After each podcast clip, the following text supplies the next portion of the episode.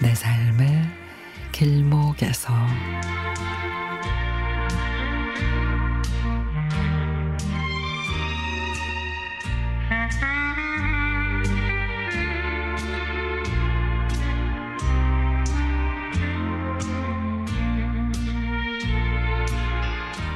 결혼한 딸이 명절에 못 올 것 같다며 미리 왔습니다.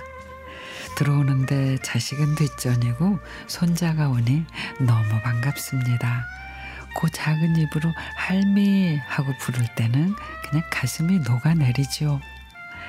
옛날에 어른들이 집안에 아이들 소리가 나야 사는 집 같다고 그러셨는데 그 말이 무슨 말인지 이제야 알 것 같습니다. 근데 잠시 후 엄마 너무 더워서 냉커피 마셔야겠다. 그러면서 딸이 냉장고로 가자 손자도 뒤따라 막 뛰어갑니다. 그런데 갑자기 아이가 울음소리를 내네요. 놀라서 가보니 손자가 발을 잡고 울고 있습니다. 냉동고 문은 활짝 열려 있고 딸은 괜찮아? 발 좀 보자. 아우 세상에. 엄마 냉동고에 음식 이렇게 쌓아두지 말라고 몇 번 말해요. 봐봐 결국 문 열다가 꽁꽁 언, 언 음식 떨어져서 이렇게 다쳤잖아. 딸의 얘기를 듣고 있자니 예전에 엄마 집에 들러 냉장고 청소를 하면서 검은 봉지에 쌓여 있는 음식 버리던 생각이 났습니다. 일일이 꺼내 확인해 보면은 봄에 데쳐둔 나물도 있고 언제적 고기인지도 모를 고기는 색이 바래져 있고 별의별 음식이 다 나왔습니다. 엄마한테 냉동고에 이렇게 오래 넣어두면 맛도 없고 신선함이 떨어진다고 화를 내기도 했지요. 그럴 때마다 엄마는 그걸 왜 버리니? 다 돈인데. 그러셨죠. 근데 이제 내가 엄마랑 똑같이 하고 있습니다.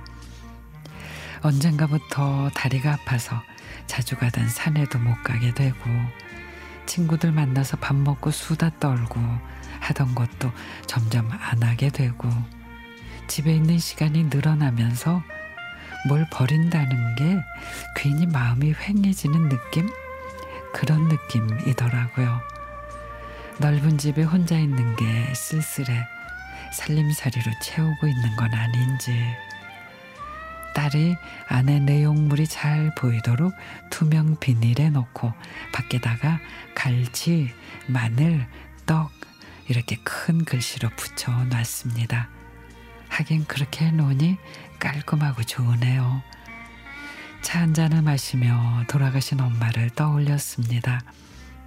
엄마가 냉장고에 묵은 음식들 가득 쟁여 놓으셨을 때 잔소리 하지 말고 엄마의 등을 한번 안아 드릴 걸. 아름답게 단풍이 들면 엄마가 좋아하셨던 단풍 사진 들고 추모 공원에 갔다 와야겠습니다.